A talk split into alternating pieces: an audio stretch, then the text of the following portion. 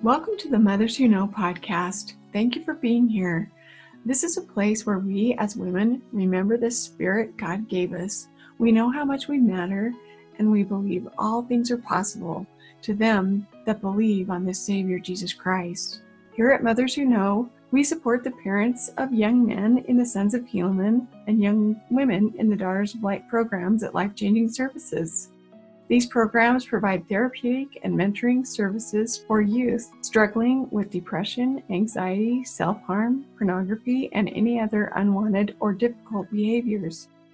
We offer parent support, training, and resources for mothers and fathers seeking the best way to support their loved one. Any mother is welcome to join in the Mothers Who Know classes support and training you do not need to have a child in life changing services to join in. We hope you'll join us. I am Karen Broadhead. I serve as the director of Mothers Who Know, and I serve as the parent support specialist at Life Changing Services.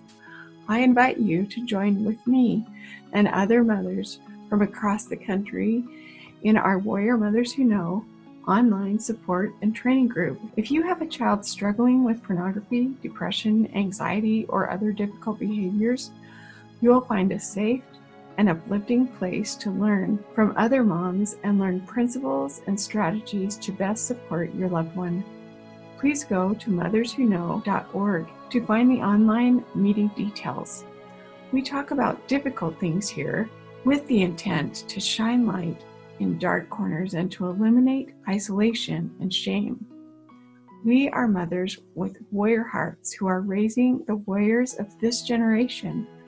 We know we must learn to fight well for ourselves first. Then we can confidently support and cheer on our loved ones in the best ways. Welcome to Warrior Mothers Who Know. All right. Well, oh, ladies, it's so wonderful to to be here. I'm so excited that we're going to be talking about General Conference because that was just really such a neat experience to have. I don't know. It always helps me to be considering before a General Conference something we talk about here in Mother Who Know about. Oh, just try to put the eternal truth over all the mess in your life right? And go to conference and try to hear something that's going to be helpful. But yeah, before we get started, I just wanted to just highlight something that Elder Holland said in 2016 because it just is so relatable. And the reason why it's relatable, I just, when was it? Gosh, it was last week. Can't remember what day it was last week. But it was the same day. It was Wednesday because it's when Luann talked about droop, drooping daffodils in our Team Mom Power group. And I was just thinking, what is my deal? What, why can't I have any happy thoughts today? What's happening to me? I just was feeling very down and slow and concerned and like I didn't have the motivation to get out of that. It was one of those hard days. And uh, luckily, I have women to connect to. And at 10 a.m., I went to the Team Mom Power group that meets at 10 a.m. And anyway, she holds up this vase of daffodils and she has, you know, like two beautiful daffodils looking like they're all spry and looking like we are daffodils. And then there were some at different levels that were just like drooping over and one that was just really hanging down. And she said, I've noticed lately I'm kind of feeling like these drooping daffodils. And anyway, what she shared helped me so much to just reframe like, oh my gosh, I forgot something so important. And afterwards, I had to go find my son because the night before he'd been telling me I don't know what my problem is. Right. And so I had to go find him and tell him. And I said, you know what? I know everybody has their own little battles and things are happening to everybody for different reasons. But I absolutely believe that when we have been illuminated by the Spirit, right? Whenever we're entering an illuminated time, like General Conference, we start being more focused on maybe things that will distract us from the power of what that can bring us so that we don't get as much out of it. We feel more distracted and a little bit, you know, we end up going to general conference and everybody's like, and I brought questions. And you're thinking, I didn't bring anything, right? And then afterwards, we can feel so elated and pumped and like, wow, that was so helpful. And it was such a neat, glorious thing that we just experienced. And we feel pretty great. And then we notice just a few days after, it's like, what is my problem? What's happening to me? And I think it's part of this, you know, being in a high illuminated place full of the Spirit where so much of maybe you know, just things we can't see are happening, right?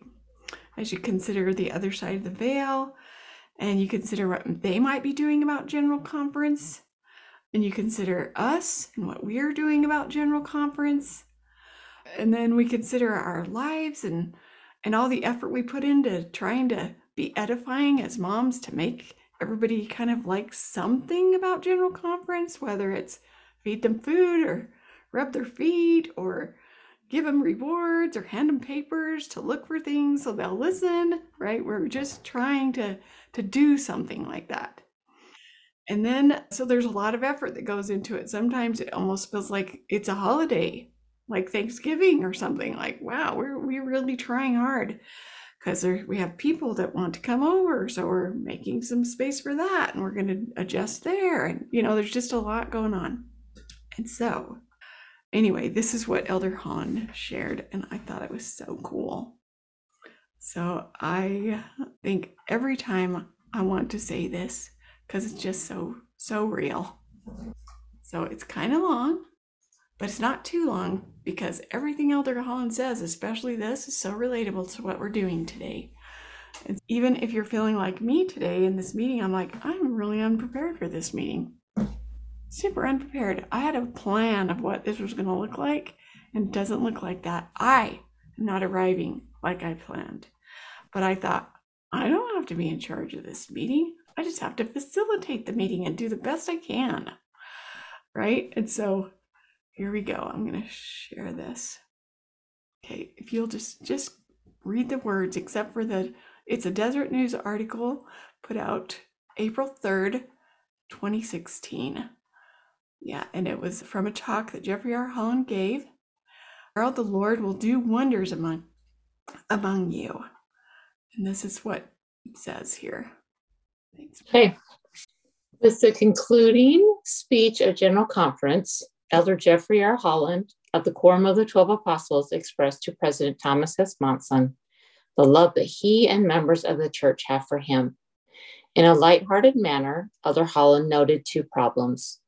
First was the fact that he was the only person standing between listeners and the ice cream waiting at the close of the conference. He explained the second problem by showing an illustration of a T Rex chasing two children. The children are labeled us, while the T Rex was labeled tomorrow. Elder Holland acknowledged that the wonderful feelings that defined the conference will perhaps give way to more world, worldly matters of the day.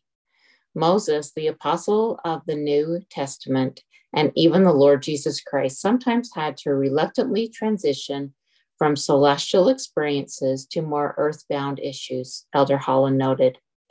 If in the days ahead you see not only limitations in those around you, but also find elements in your own life that don't yet measure up to the messages that you have heard this weekend, Please don't be cast down in spirit and don't give up, he encouraged.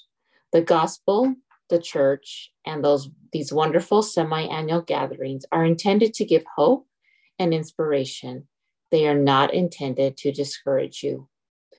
The adversary, he added, would try to convince many that the ideals outlined in General Conference are unrealistic and that people can't really progress. Lucifer knows he can't improve, he can't progress. That world without end, he will never have a bright tomorrow. He is a miserable man, bound by eternal limitations and He wants you to be miserable too. We don't fall for that. With the gift of the atonement and the strength of heaven to help us, we can improve. And the great thing about the gospel is we get credit for trying, even if we don't always succeed. Remember, the Lord blesses those who want to improve, who accept the need for commandments and try to keep them, who cherish Christ like virtues and strive to acquire them. If you stumble in that pursuit, and so does everyone, the Savior is there to help you keep going, he said. If you fall, summon his strength, get back up, then repent and repair and fix whatever you have to fix and keep going. Soon enough, you will have the success you seek. The first great commandment is to love God, but the first great truth of all eternity is that God loves us with all his heart, might, mind, and strength. That love is the foundation stone of eternity, and that should be the foundation stone of our daily life. Indeed, it is only with that reassurance burning in our soul that we can have the confidence to keep trying to improve, to keep seeking forgiveness for our sins, and to keep extending that grace to our neighbor. If one gives his or her heart to God and does his or her best, then tomorrow and every other day is going to be magnificent, even if it's not always recognized as such, promised Elder Holland. Heavenly Father wants to bless us, he said. Our rewarding, abundant, and eternal life is the very object of his merciful plan for his children. Keep loving, keep trying, keep trusting, keep believing, keep growing. Heaven is cheering you on today, tomorrow, and forever. Mm-hmm. Thank you so much. So good. So that's what hit me is, you know what's happening? That's happening. And that came out in our team mom power meeting as well. Some some of us mentioning, yeah, when when it's we're up so illuminated in this great place and then we come back down off of that, we sometimes can be very susceptible to noticing something is so off with me. I was really high and now I'm way down here. What just happened? Yeah. Does anyone have anything to say about any of that? Just that Satan is a jerk. Yep. And the human experience is real and it's really common, right? We all are experiencing it. And so it's weird how isolated we can feel like, what is my problem? I think I'm having a problem. Everybody else probably feels awesome and is doing awesome. But why am I doing this? I think it's something really common to everybody. So good.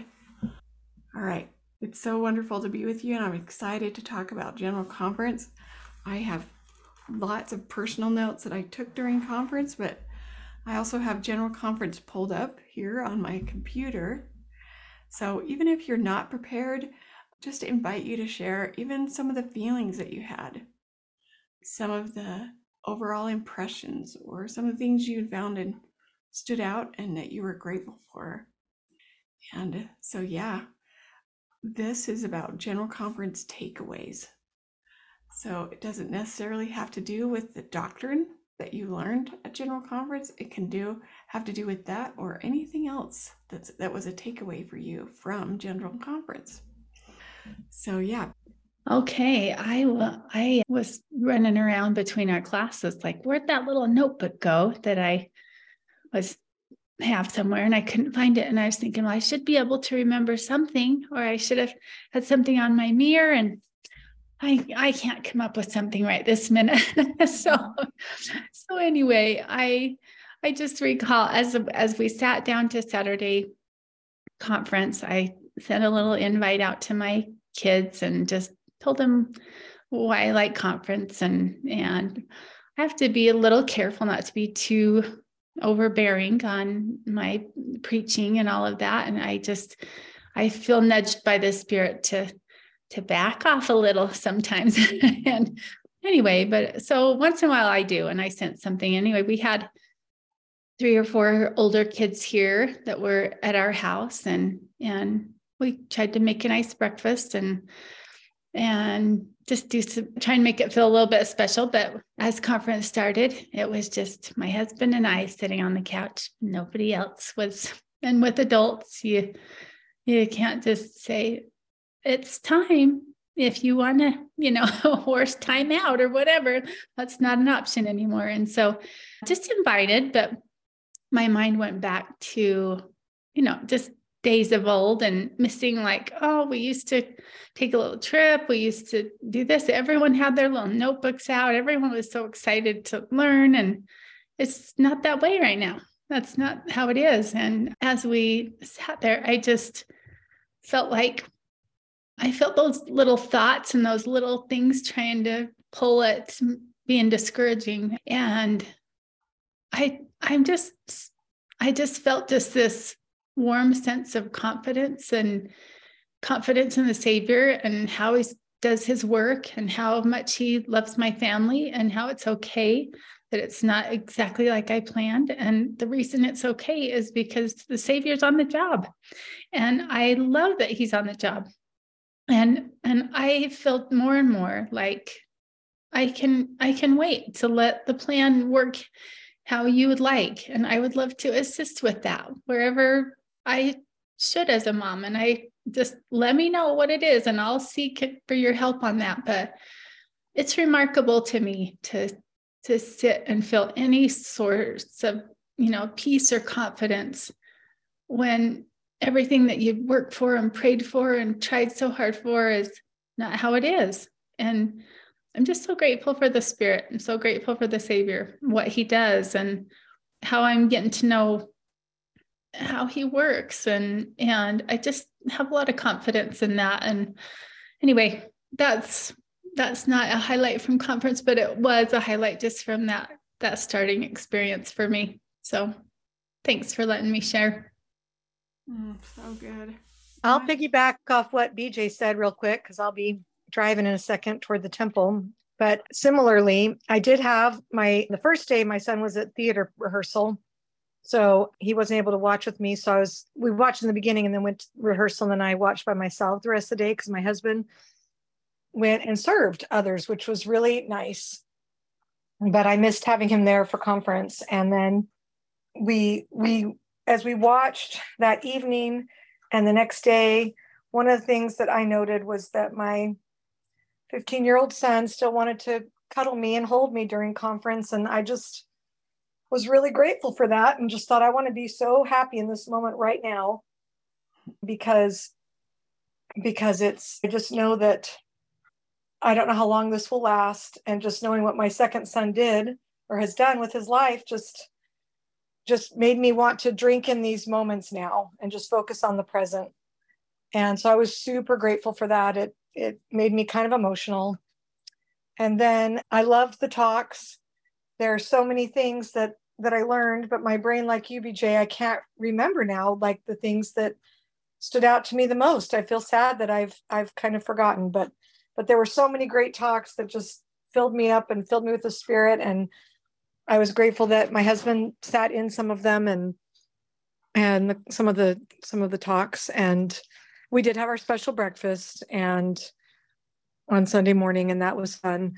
But it does it does change. As we get older it's really interesting the changes. And and it was the first conference that my middle son didn't watch any of. So that was challenging for me. So thanks. Thank you.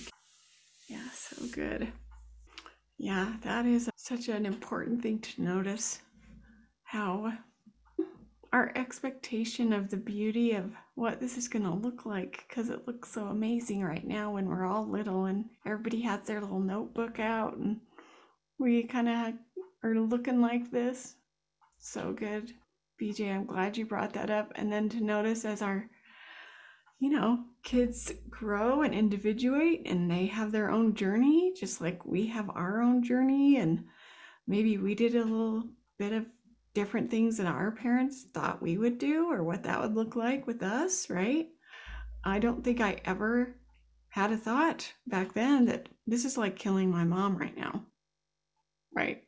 This I super care about what my mom and dad are thinking about this right now. Like I did, but not in a way that was validating at all now that I know the experience of the parent so much different. But it is so miraculous. Thanks for that.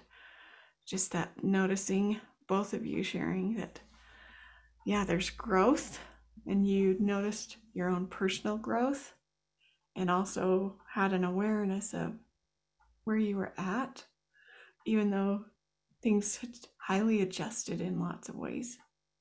So good. All right. Thanks, gals.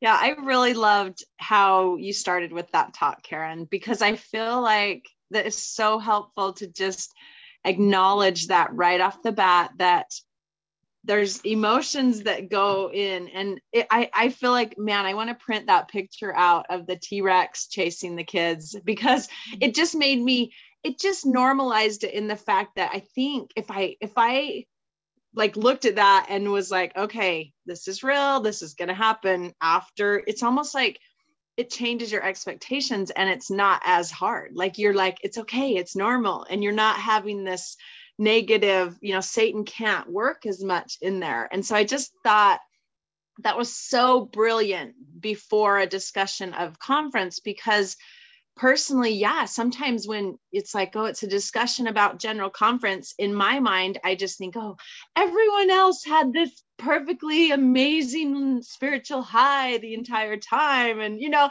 and and there is that. I mean like there was times when we totally felt the spirit right? But I just think, oh, that that reality of like nothing's wrong with us, and to go through Elder Holland's talk and read those neat things of encouragement from him of how, you know, God loves us for trying and even if we're not seeing the successes that we want right now, we will. I mean, he, he, totally says in that talk, you will someday see the successes that you desire. And it just kind of was like this, like, oh i need to read that talk before every conference just just to be like you know what? It doesn't have to look a certain way. Manage your expectations and you'll have a more spirit filled experience right? And so that was so amazing and i really love and appreciate that because it it did change my whole thought process of it's okay that it wasn't this rainbows and wonder the whole time, right? Like that's not reality. But Satan makes us think everyone else's family is having this amazing experience. And we're just like, whoa, you know, over here. Mm-hmm. So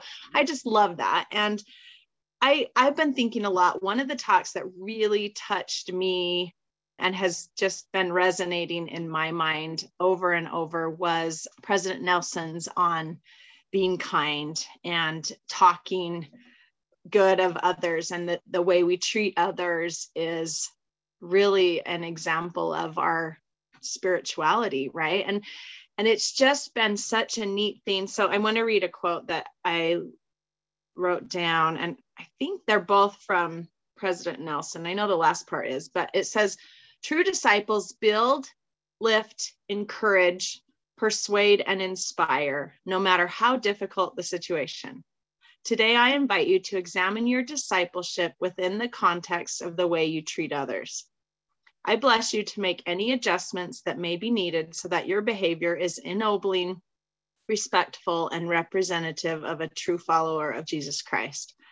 And I've just really been thinking about this and how, in the context of loving and, and what our role is to other people. And as I have been going through experiences in my life with adult children that are stretchy, I have learned so much about that Heavenly Father is trying to teach me how to love better and how to and and the theme that really connected with me as I've been thinking about this is the fact that I am really good at keeping laws. Like I'm a very obedient personality, right? And I loved those check boxes of life. That's kind of how I lived many years ago, right? Like, oh, yes, I can check this off.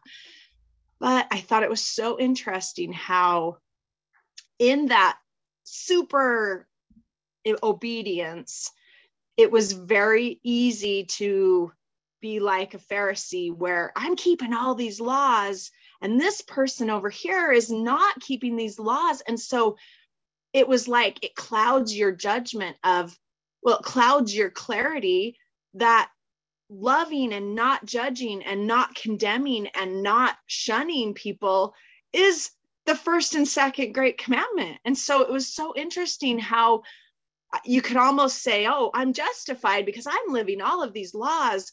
But reality, loving people is being and keeping our covenants, right? So it's like, wait a second here. You got to bring the laws and the love into balance in your life because loving God and loving our neighbor are the first and second great commandments. So that has just been really on my mind a lot that it's great. I'm good at keeping laws, but now I get to work on expanding my heart and loving everybody no matter what. I can control if I'm keeping what I'm doing, but for my role for them, it's to love and to put my arms around. And so that was really neat. That just that he shared those along that same line of what I had been feeling. So, will you say the name of the talk one more time and the speaker, Jen?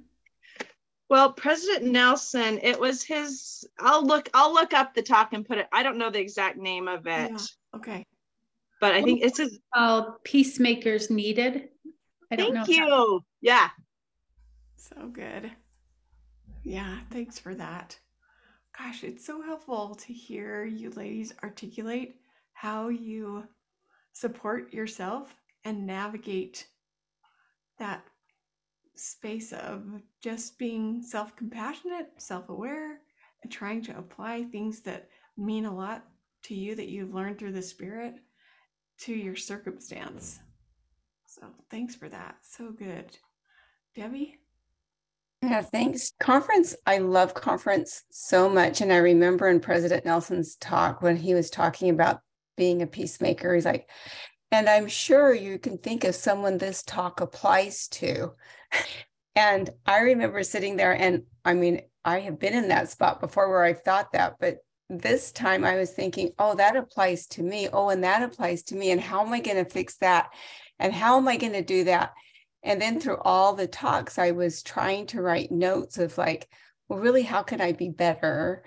And so since conference, I feel like my my head has almost been spinning like, yeah, I just got, I, I really want to do all this, but I don't know how to like organize the unorganized matter that's just keeps spinning around. And because it's spinning so much, I almost felt like I wasn't measure, I couldn't measure up because I couldn't zero in. It was like probably the ADD thing on steroids in my brain, just rapid firing. So last night I attended Maurice Harker's 3.0 Eternal Warriors, which it's awesome.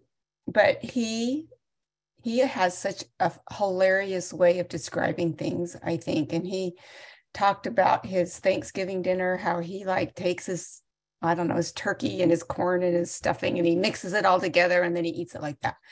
And he likened it to the power goals. I'm going to get to general conference. I just have to tell you this part so you can see where my brain went.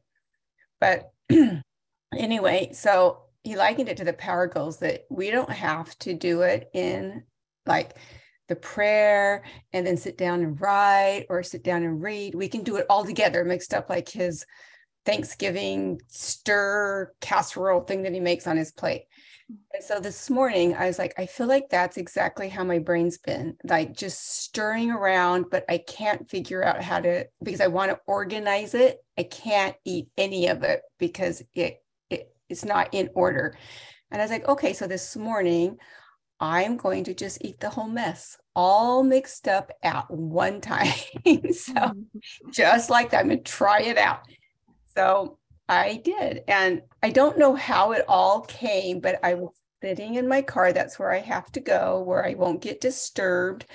And I opened up my scriptures. And so I was trying to like get the engines going, said my prayer. And then I was like, well, what what exactly do I need to really focus on first? So not this isn't going to be a big old like vomit fest. I'm just going to give you pointers, but it was, you know, I need to work on my humility, and charity, and comparing. Those, those were the three things that came to my mind. I was like, oh, yikes. So I guess that those are needing some repenting. So I kept going. And in my scriptures, then I started feeling bad, like, oh, I'm I'm a failure. So then Satan came right in, right? getting to this to the conference talk in a minute. But anyway, then it went to I went to Second Nephi where it said in four seven. Wherefore, because of my blessing, the Lord will not suffer that ye shall perish. Wherefore, he will be merciful unto you and your seed forever. So then I started to have like some hope, like encouragement, right? And then I don't know how I got here, but it it was in a conference talk, but it said learn more about. So it said learn more about the atonement, love, mercy, doctrine, restored gospel of healing and progression. Learn about those things. I was like, okay, I can do that. And then it it linked over to Elder Bragg, Christ-like poise. Mm. So hmm. I started reading the Christ-like poise, and it was so awesome what happened because it says poise and blessings. So, what are the blessings if we can have poise? And what is poise? It likened it to how Christ, even in adversity, the poise that he showed, the kindness or the discernment or the ability to know when to step back, right? So, the poise blessings were um, that it would bless the parents, students, and everyone facing the storms of life. And then it went spiritual poise. How he did he do that? Well, it blesses us to stay calm and focused. And then this is what the Savior knew three things. And this was like, ah, this is so awesome. The three things that the Savior always knew was he knew who he was, so he knew his identity. Second, he knew the plan of happiness. And the third one was he knew the infinite atonement. And I thought, the power of the infinite atonement. So I thought, okay, so he knew who he was. If I know who I am, it gives me purpose in my divinity, it gives me purpose, right? And if I remember the plan of happiness, it gives me vision and excitement. And if I remember the infinite atonement, it gives me hope and peace. And so my time was up. I had to come back for mom power. But then Karen in mom power came to John 10 10. So it continued. and she said, Satan is a thief. The thief cometh not, but to still kill and destroy. But I am come that they that thy they might have life. Did I say that right, Karen? Mm-hmm. Anyway, I just I just love the whole process. And I thought ooh, that like mix up of your Thanksgiving meal is delicious to the spirit and to the taste. And so anyway, that's what I have to share. Ah, so good. That's awesome, Debbie. So good. Thank you. So good. That poise talk was really cool. I just love that he threw a new word. Like, I don't think we've ever thought poise, you know, and then to just, that was really cool. Yeah. I, I too have such a testimony, Debbie, of combining those things. It's just a, such a, an amazing thing to me to just notice where the Spirit takes us and leads us in all of it. Thank you for that. All right, please. All right. I have so much that I learned from conference, but there's a, a couple of talks that really were helpful for me. And one was Neil Andersen's talk, where he, you know, started out talking about the Alma the Younger and how he was converted. And um, one of the things that Elder Andersen said was that the Savior's love for us does not remove sadness or troubles in this life, but it allows us to move through them. And that was helpful because there are lots of things that we just can't have go away. They're going to be there. And then he also said that Jesus is never in a forgotten corner and that it's up to us whether or not we're going to reach out and have the hope that he's there and when we're going through our trials. And then I, like Jen, was really touched by President Nelson's talk on contention because my boy that led me to this program, when he was little, he would always say his prayers like this. He'd say, Help us to be peacemakers. All the time he would say that. And I remember thinking how cute that was. But now, as you know, years have passed, it wasn't just cute, it really was something that I needed to learn how to be as a peacemaker. And realizing now that a lot of the contention that is in our family and just in the world in general is due to pride, where everybody has to be right rather than loving each other. And so I love that President Nelson was touching on a topic that I think most of us just think of like a side topic and not something that's really important. So I just wanted to share a few of the things that when I take notes, I usually just put down like a statement that's said. And when it really hits me, there's a heart by it to remind me this is what I need to be like. And he said that contention is a choice and peacemaking is a choice. So you we get to choose which side we're on. He said that charity is the antidote to contention. He said, or he, he said to us that we need to look into our hearts and see if there are shards of pride that need to be removed. And he said that now is the time to bury our weapons of war, that we can be the peacemaker and that we can change. He said that we can change one person at a time, the world one person at a time. And I love that that it seems such a small like a small thing to not create contention but at the same time it's also one of the biggest like struggles or hard thing to do because it, it's something you have to become it isn't something you do like jen was saying you know you just follow the commandment and say, check, I read my scriptures or whatever, but you actually have to become that way. And I personally feel that that talk has helped me in some of the the struggles I've had over this past week where I mean when things are happening I want to be able to say this is what should be happening. This is how we should handle this the situation.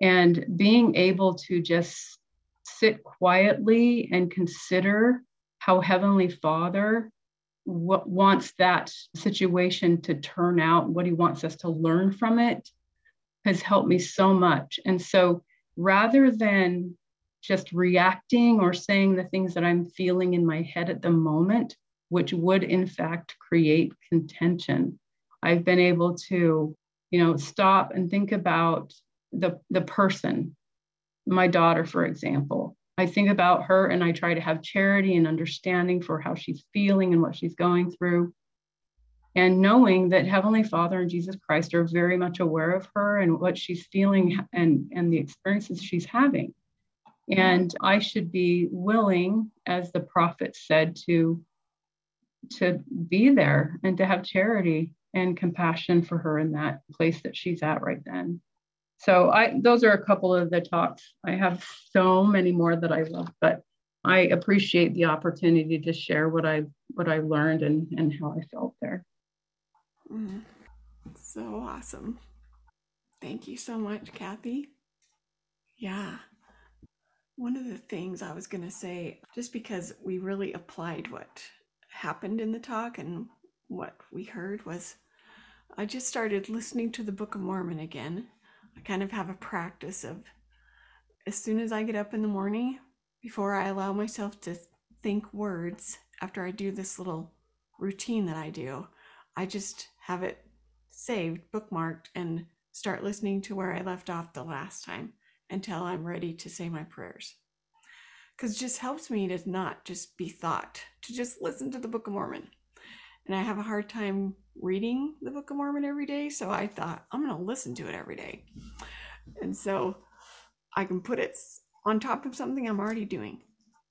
So it was really, it's been neat to have a practice of doing that for quite some time now. And so when Elder Andersen bore testimony of the Book of Mormon and the power that the Book of Mormon had in testifying and witnessing of Jesus Christ, and he talked about Easter and how that the Book of Mormon offers the greatest Easter story ever written.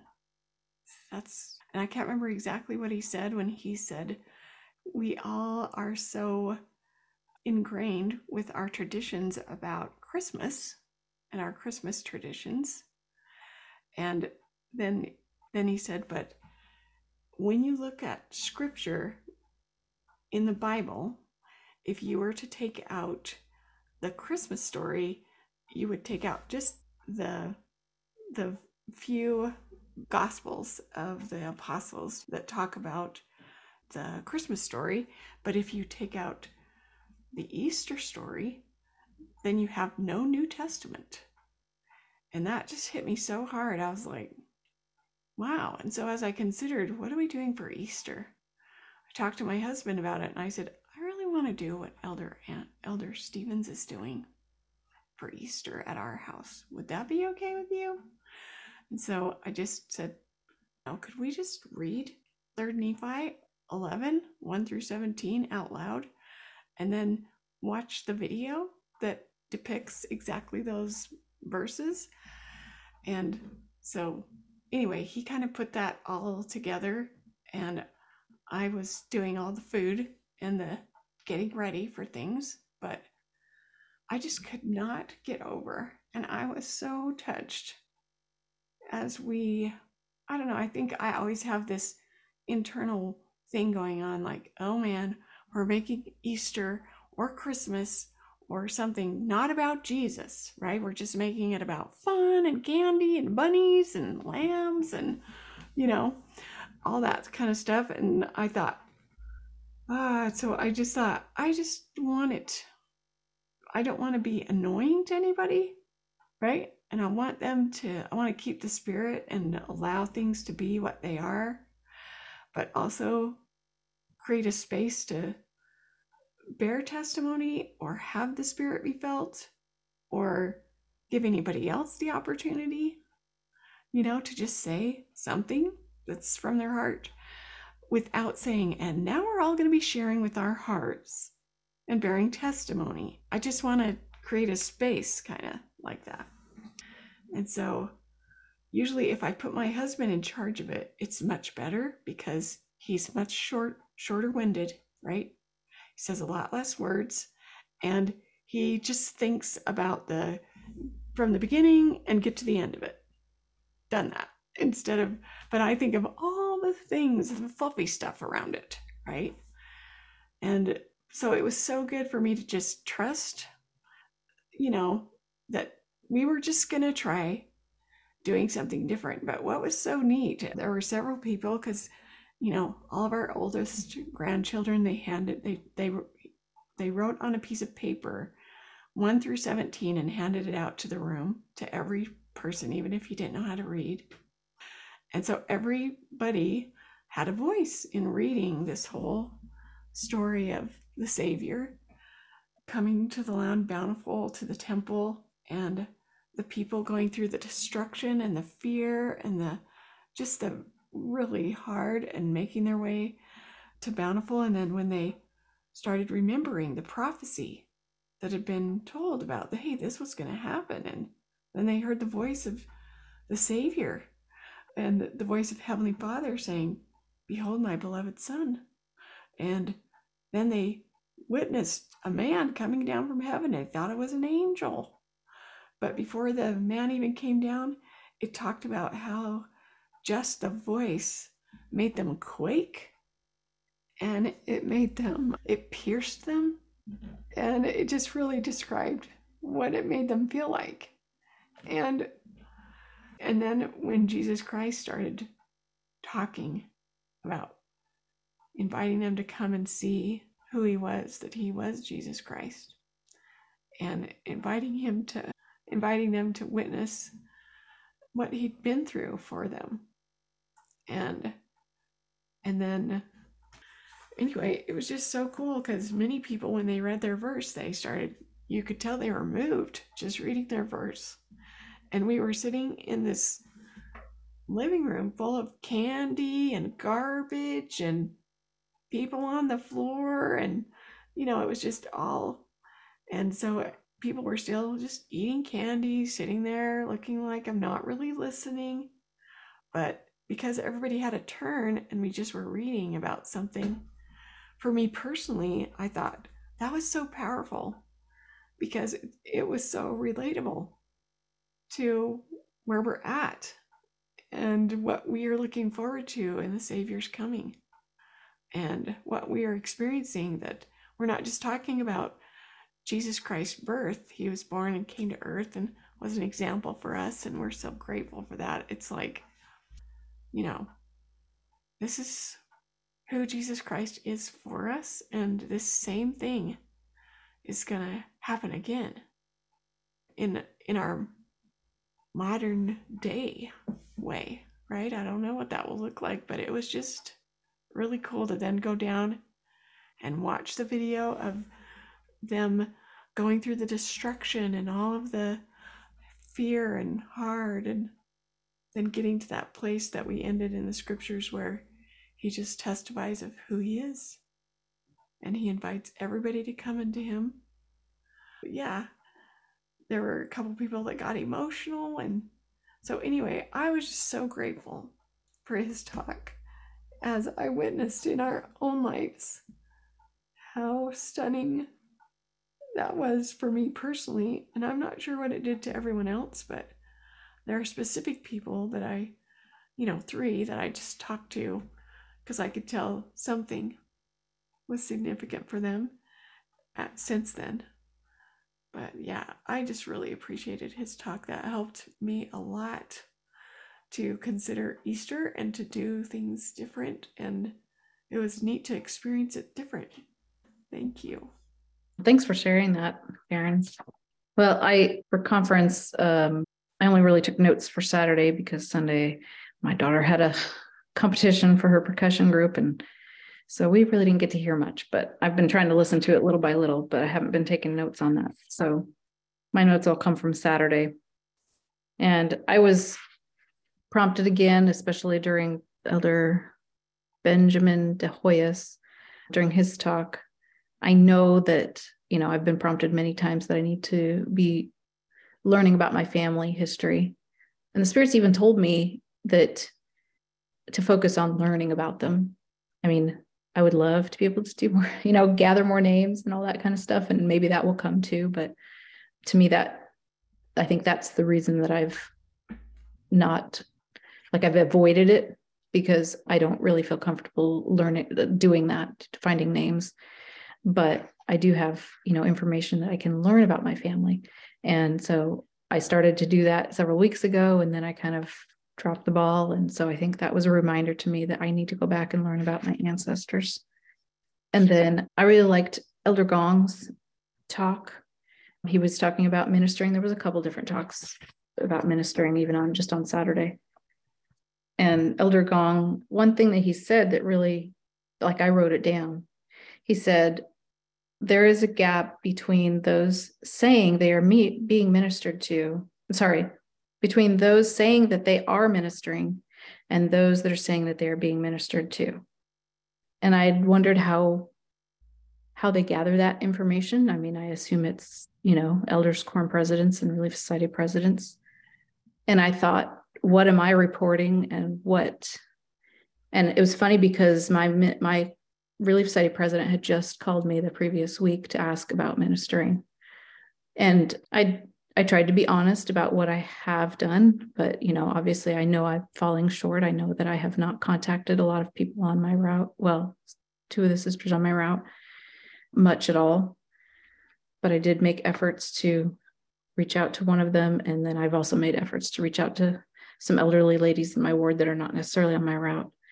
But she, I, I felt like when I was talking to her that I needed to tell her how I feel about ministering and that nobody is coming to visit me. And lots of time and it hasn't. I mean most of the time i've lived here i've had very little people come and visit me.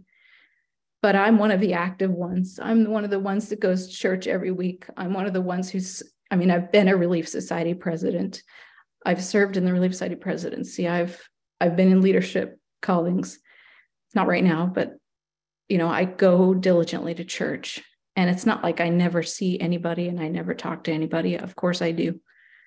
But but when he said that, I thought, yeah, I feel and I feel kind of guilty saying I want to be ministered to. I want people to come visit me because I feel like I'm needy, you know, and I um, and I'm being ungrateful because there are people who show love to me of course, I get lots of that here and in my team. And I definitely feel love from a lot of sisters in my ward for sure. one in particular who has tried to reach out to me several times, and we've been friends ever since I moved here almost 20 years ago. And I'm trying to figure out, you know, how how to say it to her without, you know, sounding like a whiner. Because I don't want to whine about it. It's not, I'm not whining about it, but I do feel like there is still a gap, like Elder Gong is saying. And I'm taking, I want to take responsibility for so both sides of that too. Like I know I need to do better. I know I need to reach out to sisters better as well. And I hope that sisters will reach out to me and the other sisters in our ward more often and more sincerely so that we can feel more unified and strive to be really be like the savior in that way and so anyway, so that's just some thoughts. And I one that kind of went along with it was Elder Uceda. He also talked about, you know, ministering one by one and brought up those parables of the lost sheep, the lost coin, prodigal son. And so I just wrote down who can I minister to each day. And, you know, I I don't ask that question every day, but I want to try to remember to incorporate that into my prayers and to really seek the spirit to guide me to be able to minister to to those around me and find people that I can serve. So those are my thoughts. Mm, thank you so much. It's beautiful. Thank you for that. And one of the things about sharing, it's just so wonderful to consider what the Spirit is teaching each of us when someone shares. Uh, thank you so much. Appreciate what you shared. I just I have to say one thing because I think it's one of the game changer things for me. I I had a time that I had to request that somebody come and minister to me. And it was really vulnerable and so frightening. And I didn't like it at all. I especially didn't like the way that it made me look and the way I perceived that it made me look, right? And the outcome of me asking to be ministered to didn't change at all. Like, even though I got all weird and said something really weird and did something really weird, like, didn't do anything, like, nothing changed, right? Just the vulnerability of asking helped me, helped the Spirit teach me something.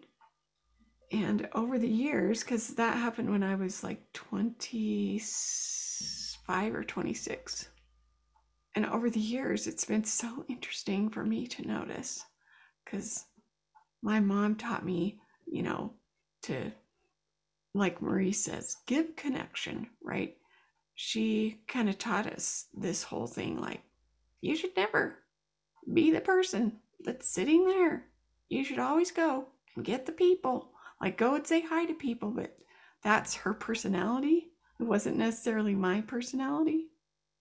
So it was really hard for me as an adulting person to even know how to frame that in my life. But anyway, it put me on this crossroad that put me on this little journey of having to make really big decisions in my life for myself. But I just so appreciate you sharing that, Jana, because that's a real place. We need to feel seen and heard, but there was something in asking that that I was seen and I was heard, but not in the way that I expected it to be. So, anyway, I'll just share that. Thanks, ladies, for sharing. I just want to say that I hear about the ministering. I really hear that. And I have always struggled with that. But I had a ministering interview, and this is not what I plan on saying. So I'm just saying it because this is such a good topic. I don't want to move on yet. Just that when we went in for our ministering interview, it was really interesting that they said ministering is not what it, you know, it's not visiting teaching, it is ministering, and you are not assigned, you're assigned partners, but you're really supposed to minister to each other. So you're all just like in a group. And it was just kind of a different perspective. And so with that, because I was struggling and I was saying, I don't know if we can even minister to some of these girls because I have some, I actually serve in a calling with one of them and I feel this uh, like can i minister and get personal and yet still be in this calling with them and not step on toes and you know anyway there's some inactivity even though they're serving anyway it's, it's kind of a weird place but what was interesting is i just knew that that was a great thing to be told in that interview. And i was praying about it and i had this prompting and i was scared to death to act on it. So i know we've been told in this program fear is false evidence appearing real and so i was like okay this is real. I'm just going to do what God wants me to do. It. I'm just going to send it. And I, I, I wanted to send the whole, I wanted to send a quote from the talk, but I wasn't brave enough to do that. So I sent a picture, you know how in the pic, they have pictures and then like a quote inside the picture that goes with the talk. So I sent that and then I sent the link of the talk. so I'm like, if, if God's in this, then they'll click on it and hit, they'll get what they need out of it, you know? So I didn't want to be pushy, but it was the start of a group chat. And so it was just i just felt very inspired to do that and it felt really weird and very uncomfortable for me. But what was amazing is because we started that we i kept asking questions and doing what you say karen and getting curious and just trying to pull people out of their heads i guess because we have you know go to visit them with all the crazy of the holidays and just general conference lots of time you know not being at church per se and just asking good questions like, what do you like to do in the spring? And leaving it completely open and having everyone respond and and doing some brave things that I can't say all of it was a positive feedback, but that's not what God's plan is, right? To have positive feedback. And so just to be willing to be brave and to do it. And so I just want, I'll leave that there.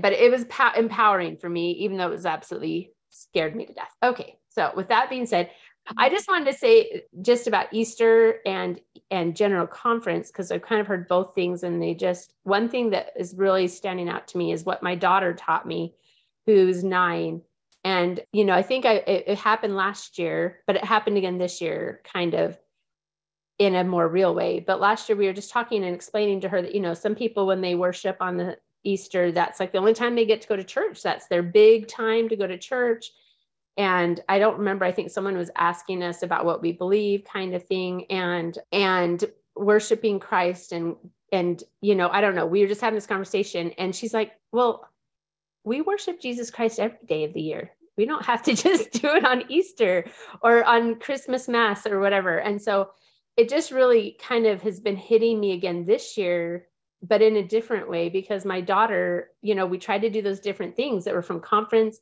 and we did try amazing things. And i was blessed every day to see my children grow in different ways. I just gave them each a day and assigned them a topic that was in the ensign for daily study or whatever. But what was really amazing was a to check in with each child and to see what they knew. And like my 10 year old she made some connections that she didn't have before. And there are things that as my older kids i just kind of assume they know and understand but these this little one you know hadn't really made those connections about easter and so that was precious. And then my other middle teenager she was asking questions like why does god have to be a just god if he's all powerful and she was kind of thinking through all this mess in her head and and it was beautiful. And then we and then my son was really fighting the whole system because he's 18 but he's still home so he had to be part of the program but it was interesting they all did what i had asked but then we had a day where we kind of had just shared our testimonies and what we learned throughout the week on Sunday after, anyway. And it was interesting because my daughter just kept talking about this justice thing, but it wasn't like I know Jesus lives. And so my son, who's 18, is like, well, that's not what we're, we, we need you to say, I know, you know, and, and it kind of was this power struggle. She got frustrated.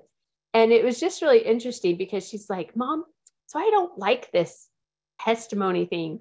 She's like, I just want to live my gospel and have people see and know that I love Jesus Christ. And if you knew this daughter, you would know that that's exactly the way she lives. And she is a light to everyone who sees her. She is a beckoning light of hope and truth. And you know she knows Jesus Christ. And you know she loves General Conference. She, we have a tradition where we go see cousins, but it is definitely writing about the Savior and about General Conference on that those days. And she's so excited though, because we've built it up for so many years and she's 14, that she cannot control her enthusiasm in high school.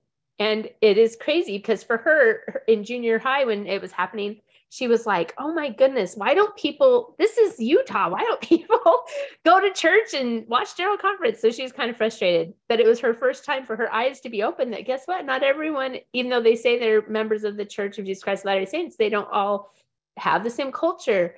They don't all understand or love things the same way we love them. But it was really powerful that that didn't scare her.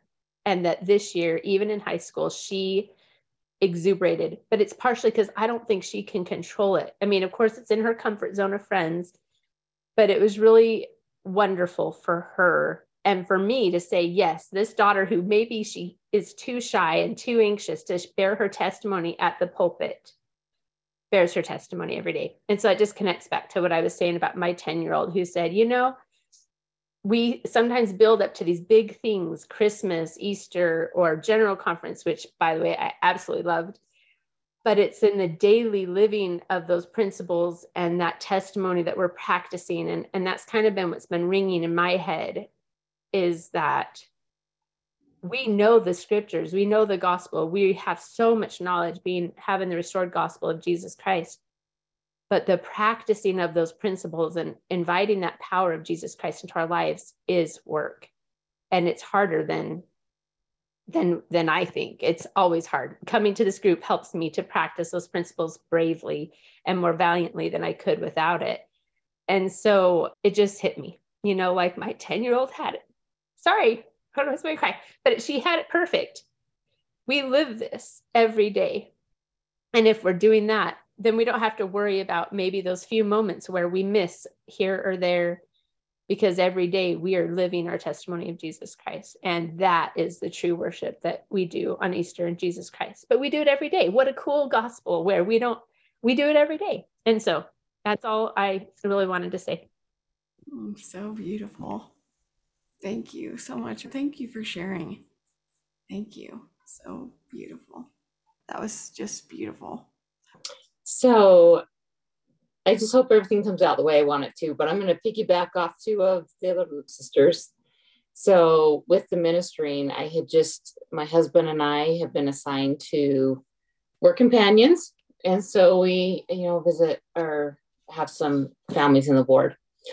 And so he had invited one of them to watch general conference. And uh, we get this text back from from the sister, and she just ripped my husband and I a new one.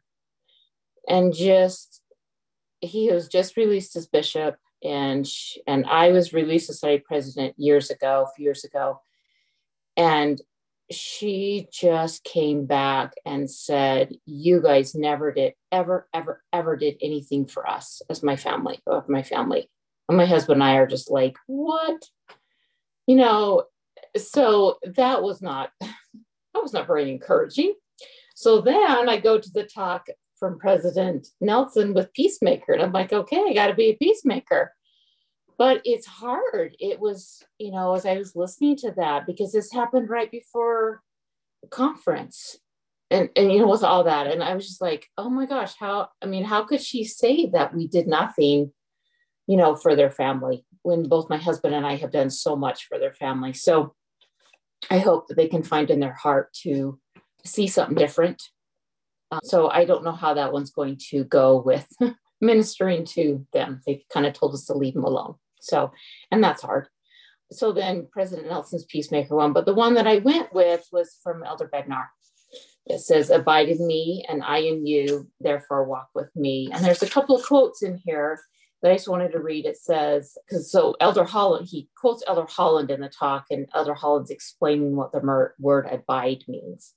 And then Elder Bednar says, but come, but come to remain. Come with conviction and endurance. Come permanently for your sake and the sake of all the generations who must follow you. Thus we abide in Christ as we are firm and steadfast in our devotion to the Redeemer and his holy purposes in times both good and bad the con- covenant connection we have with our Heavenly Father and His resurrected and living Son is the supernal source of perspective, hope, power, peace, and enduring joy. It is also the rock solid foundation upon which we should build our lives, which then I thought of Helaman 512, where we build our, our foundation upon the rock. And then I think of the lesson last week where we have one Savior there's me, and there's my enemy. And even though I have good and bad times, sorry, I know my Heavenly Father's aware of me. And I know my elder brother, my Savior. And they're both cheering me on as I ride this roller coaster life that, and I know so many of you relate, did not even think you would ever be on this roller coaster ride. You never thought that. And I never thought that. But so Elder Bednar's, you know, talk was good. You know, abide in him and he'll abide in me.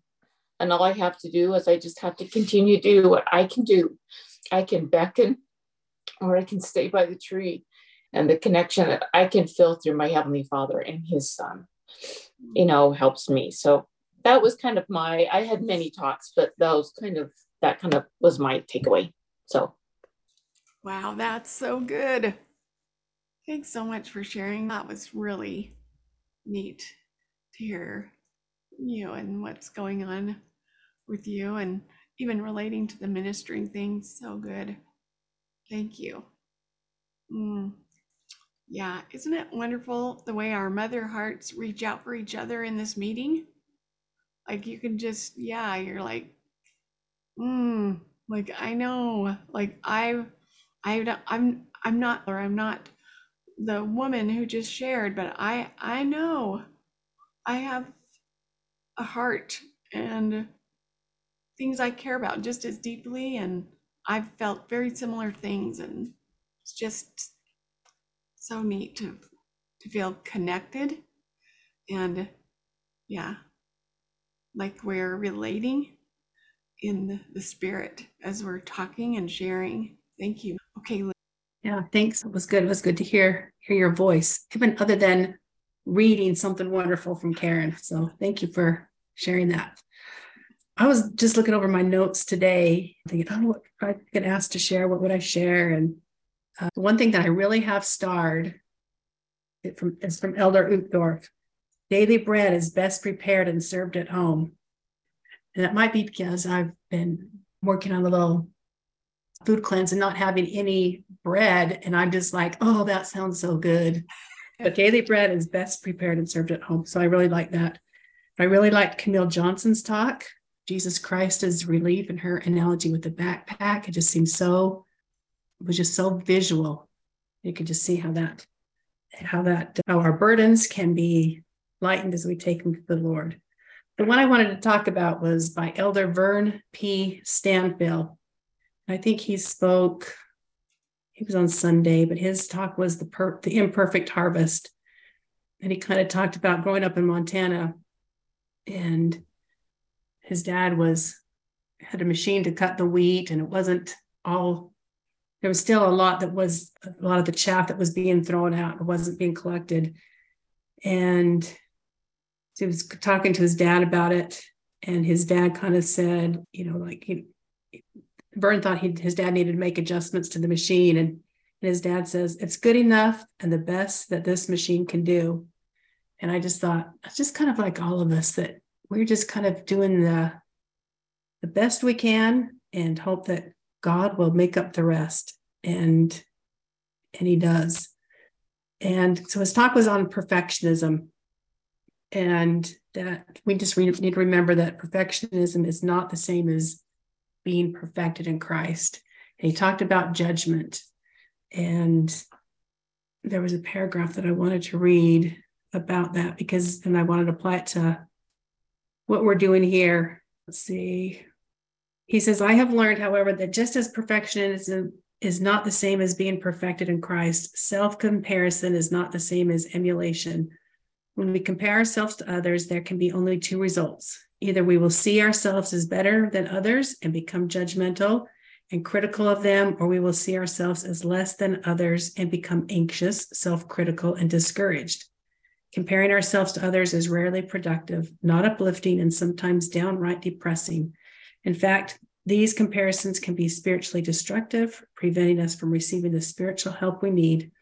On the other hand, emulating those we, re- we respect who demonstrate Christ like attributes can be instructive and uplifting and can help us become better disciples of Jesus Christ.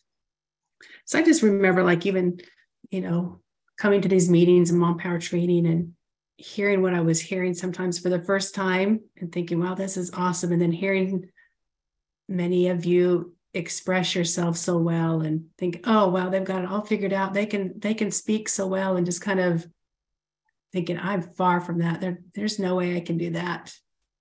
But I like what I saw and I like what I could see in, in, in many of you. And I've just kind of tried to emulate that, I guess, and not feel discouraged or and I was thinking if I really were, if I really was discouraged or anxious about all that, would I still be here? So I just kind of like, I was just thinking about like new moms who might be coming, who might be feeling that, you know, many of us still don't have things figured out, but we're trying. And yeah, we all know that compare, comparing ourselves to others or either good or for bad is, is not a good way to be. And so I just liked, I just liked that paragraph. I just liked what he said so much. So I thought that that was good. And another thing that was awesome about his talk is he talked about the parable of the sower and he talked about the Lord feeding the 5,000 and it was another parable. Oh, Peter walking on the water. And so it just like seems so relevant with what we're receiving, what we're learning in Come Follow Me. And so our little efforts, what we do put forth, the Lord can magnify and and make us better. So I don't know. I just really liked like that talk and like the example that I get from all of you. So thank you. Mm-hmm. So awesome. Thank you so much. Thank you. All right. I like the thank you. I like the metaphorical backpack that about the rocks that they talked about, like to stop carrying them. And why do we do that? And I wrote myself, why do I do that on my questions to myself? Because when I'm listening to conference, I'll write things down, but then I also like ask myself questions so that when I can go back to it, I think on it. And I thought about the covenant relationship with God, and it says to yoke ourselves with the Savior and stop being stingy with the rocks, give them to Him and feel His peace and stop carrying them. Then I wrote, I can, I can do. There was a scripture I learned on my mission, and then he quoted it. Then, which is in Philippians, which is, "I can do all things in Christ who strengthens me," and that it reminded me when I heard that, it took me for a second back to being in that mission conference and hearing my mission president speaking that and remembering how I felt at the time as a missionary and where I'm at in my life now. And I, I remember the power that I felt as a missionary hearing that then. And it was neat how saying that took me right to that very moment, being a missionary and what I felt then and it helped me to think, okay, you got this, keep on. and then Elder Soares talk, um, I like how he said contention violates everything that the Savior stood for. And clothe ourselves with the bond of charity, because without charity, we learn anything. And he says, stop passing on. He talked about social media and to stop passing on negative things and or posting anything that wasn't uplifting. And I noticed that, like, even with my kids, a lot of the things they will pass on, they're usually kind of like, I guess, mean spirited, like making fun of somebody and that kind of thing. And I, like, there's when I see a different kind of reel, I get a really good feeling. But when I see those, I'm like, it's a sad feeling. And I'm like, I'm not going to pass on that, even if it's dumb fun if I'm going to forward something, it's going to be something that's going to help somebody. And that's one way, one thing that I was like, I'm going to keep on encouraging doing those kinds of mm-hmm. things. Also, he said, everything entices us to do good is of God, everything else is evil. I liked that because it was just point blank, period. And it was like, okay, stirring up the hearts, have enmity and hate is what the adversary wants. And he says, don't let Satan tricks destroy relationships. Gospel represents the Savior. Be an instrument of his, of his peace in this world. Be uplifting, supportive, and look for the best in others. Seek after good. Resist urges to take offense with those who speak evil against us. With like that I had I had mentioned in my group how I had gotten my room that I was going to rent in Utah. And I was glad that that was taken care of. And that was one thing that I didn't have to worry about next. But she messaged me, and I've got another situation sorted already. I didn't feel stressed when this happened. And I just felt like I was supposed to testify to her and to just let her know it's okay. And I wrote her she told me that her dad had had a heart attack and that she didn't ask for alimony when she got divorced because she wanted to be the the um, I can do it kind of person without you. But then later she ended up having heart and kidney failure and she hasn't been able to work. And but so she was trying to figure out how to still have let me come to rent a room there rather than her dad who had just had a heart attack. Then she also found out that her sister was diagnosed with cancer. And then I just said, Oh my goodness. She said, I just was thinking about you. And I said, Sorry. Oh, she said, Sorry, I've been in the hospital with dad and my little sister. She found out she had cervical cancer. I'm so sorry for not getting back to you. And then we kept on conversing and I I didn't feel I didn't feel upset with her or anything that it was that because she had asked me if I could hold off finding another place for a couple days. And so I did, but I didn't feel upset at all. And she says, I'm so sorry for not getting back to you quickly. She goes, I wish we could have hung out and this could work, but right now I'm the only sibling with enough room for those who need it. So I can't rent right now to you. And I said, Oh no. I said, I'm sorry your family's having so much health problems. And it made, and she said, and it makes me so sad. I said, Things happen though, and I understand. I will continue to pray for your family. Thank you so much. And then she said, she said, thank you so much. And I said, if you'd be okay with it, and would you mind sending their names and I could add them to the prayer list? Now she is a, a less active and has been for quite a long while. And she and I said, I can add them to the prayer list. I reckon prayers never hurt anyone. And more good vibes is a good thing if you're okay with that. And she said, That is so thoughtful. Thank you. Then I told her I will add them right now. Have a wonderful Easter, and I hope you all can find comfort knowing that these bodies we have are imperfect, though one day we will have bodies that are flawless. I have a drop foot that happened from one of my eight back surgeries.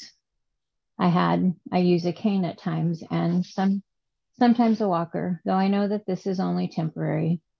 In one of the surgeries, I died for 23 minutes, though I did get to see and feel my body restored to its proper frame and mobility.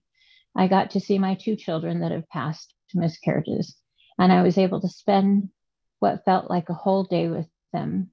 That experience and me choosing to come back to be here for my five other children helps me to know when I'm struggling that one day it'll all be good.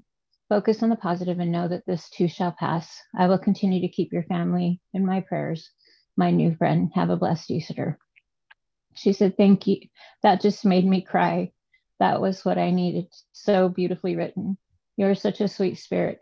I'm so grateful for meeting you. Please keep me posted on if you find a good place. Maybe we can do lunch if you would like. And I said, I would absolutely love that. I will message you when I get settled, when I get back. I know my first week will be busy because I have the, and then I talked about our thing that we're doing, the time mothers who know and all that. But I love that Father gave me an opportunity to show kindness and grace and to still share with her. I felt prompted to share what I did. And I know I, I kept ask, asking Heavenly Father after conference, please use me however you need me. And right there, I truly felt like he said, okay, I am. Here's this opportunity.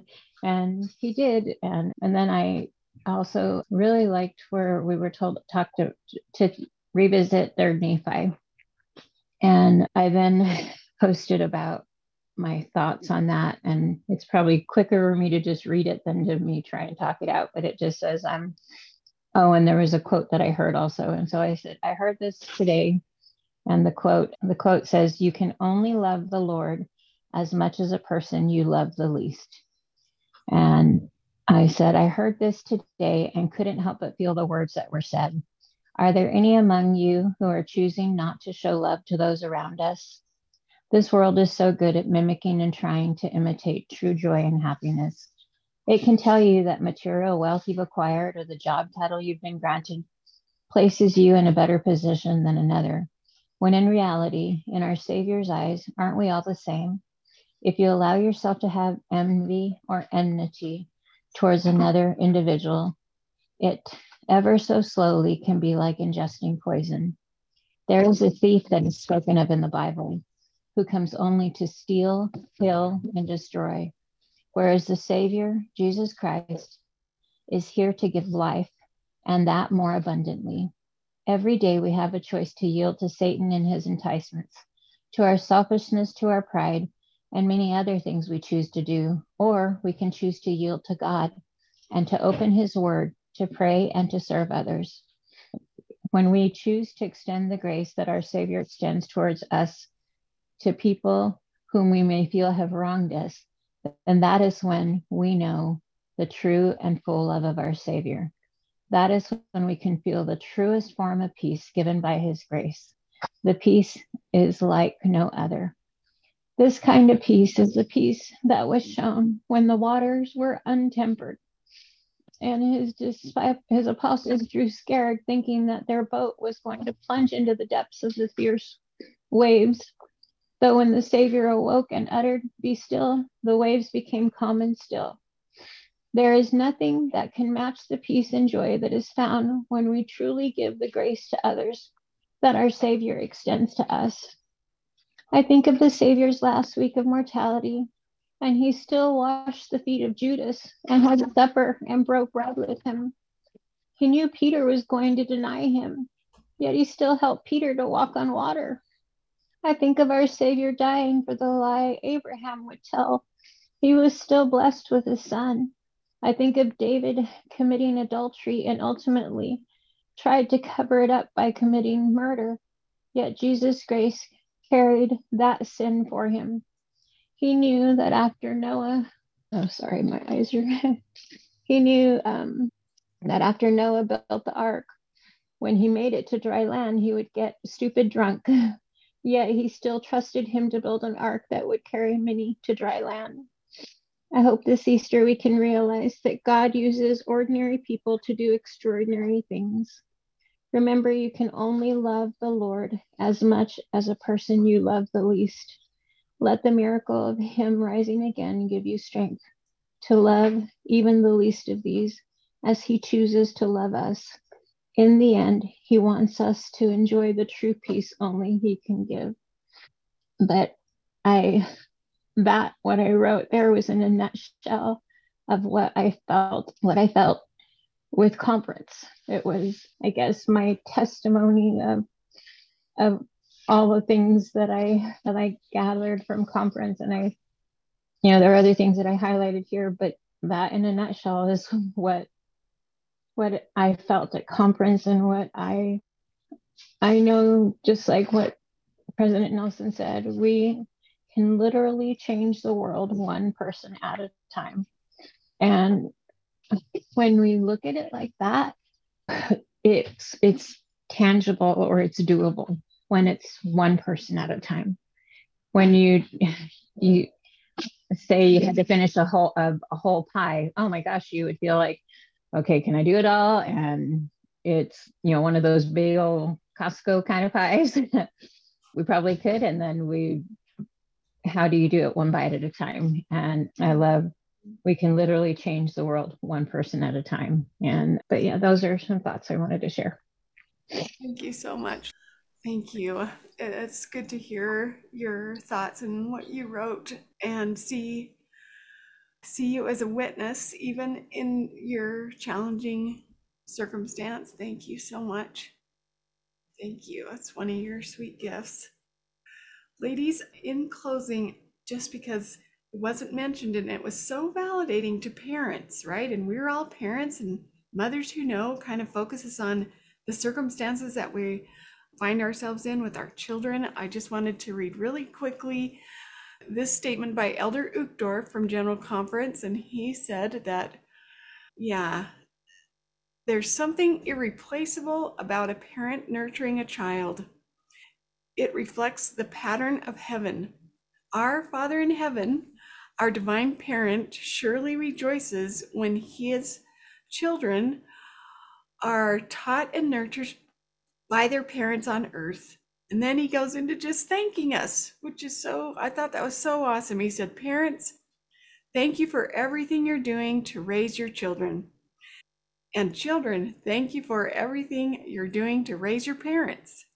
Because as every parent knows, we often learn as much from our children about faith, hope, and charity as we as they learn from us. And I was like, Amen. That is so true. But yeah, his whole talk was so validating to parents, and I really appreciated that. So if you haven't had a chance to listen to that or go read that, I think you'll feel seen and take some things out of that that will help you. But thanks so much for everything that was shared today. We're out of time, and I'm so grateful for uh, your testimonies and just for your desires that are so evident in the things that you share and how your desires strengthen me and so many that hear your sharing. So thank you so much, ladies. We're just so blessed to live in a time where we have so much light and truth right at our fingertips, right in our ears. It's like amazing how much there is. And General Conference always brings that to the forefront of our hearts and minds. Have a good rest of your day, and we'll see you next time. Love you, ladies. Thank you for being with us today, Warrior Moms. I invite you to make a donation at the top of our website, motherswhoknow.org. Any amount you can afford today will help us keep Mothers Who Know services free for all moms. Thank you so much for your generosity. Moms, remember your divine identity and great worth. Continue in your courageous efforts to support God's great work. Notice the miracles you see every day, the evidence of the Savior's love and mercy. Find the message in your message. Reach out and share the principles you learn in Mothers Who Know with other mothers. You are God's secret weapon for good in this world. Finally, a few pieces of information for you. I recommend a few other podcast channels to listen to. Like Dragons Do They Fight podcast, that includes interviews and stories with those that have struggled and overcome something in their life. And the Eternal Warriors podcast, hosted by two YSA age young men who share their story, teach valuable lessons, and interview special guests. You can follow us on our social media pages on Facebook under Mothers Who Know.lcs or search for Mothers Who Know, and on Instagram, username at mothers underscore who know. Last, if you would like additional support and training, please go to mompowertraining.com to sign up for the next eight week Mom Power Training class for all moms. You can also go to the Mothers Who Know website at motherswhoknow.org or our parent company, Life Changing Services, at lifechangingservices.org to learn more about our excellent services to support you and your loved ones. Thank you so much for listening today. Please feel free to email me anytime with questions or to set up a complimentary 30 minute appointment to visit. Please email me at motherswhoknow at lifechangingservices.org. Looking forward to hearing from you, amazing moms. See you next time.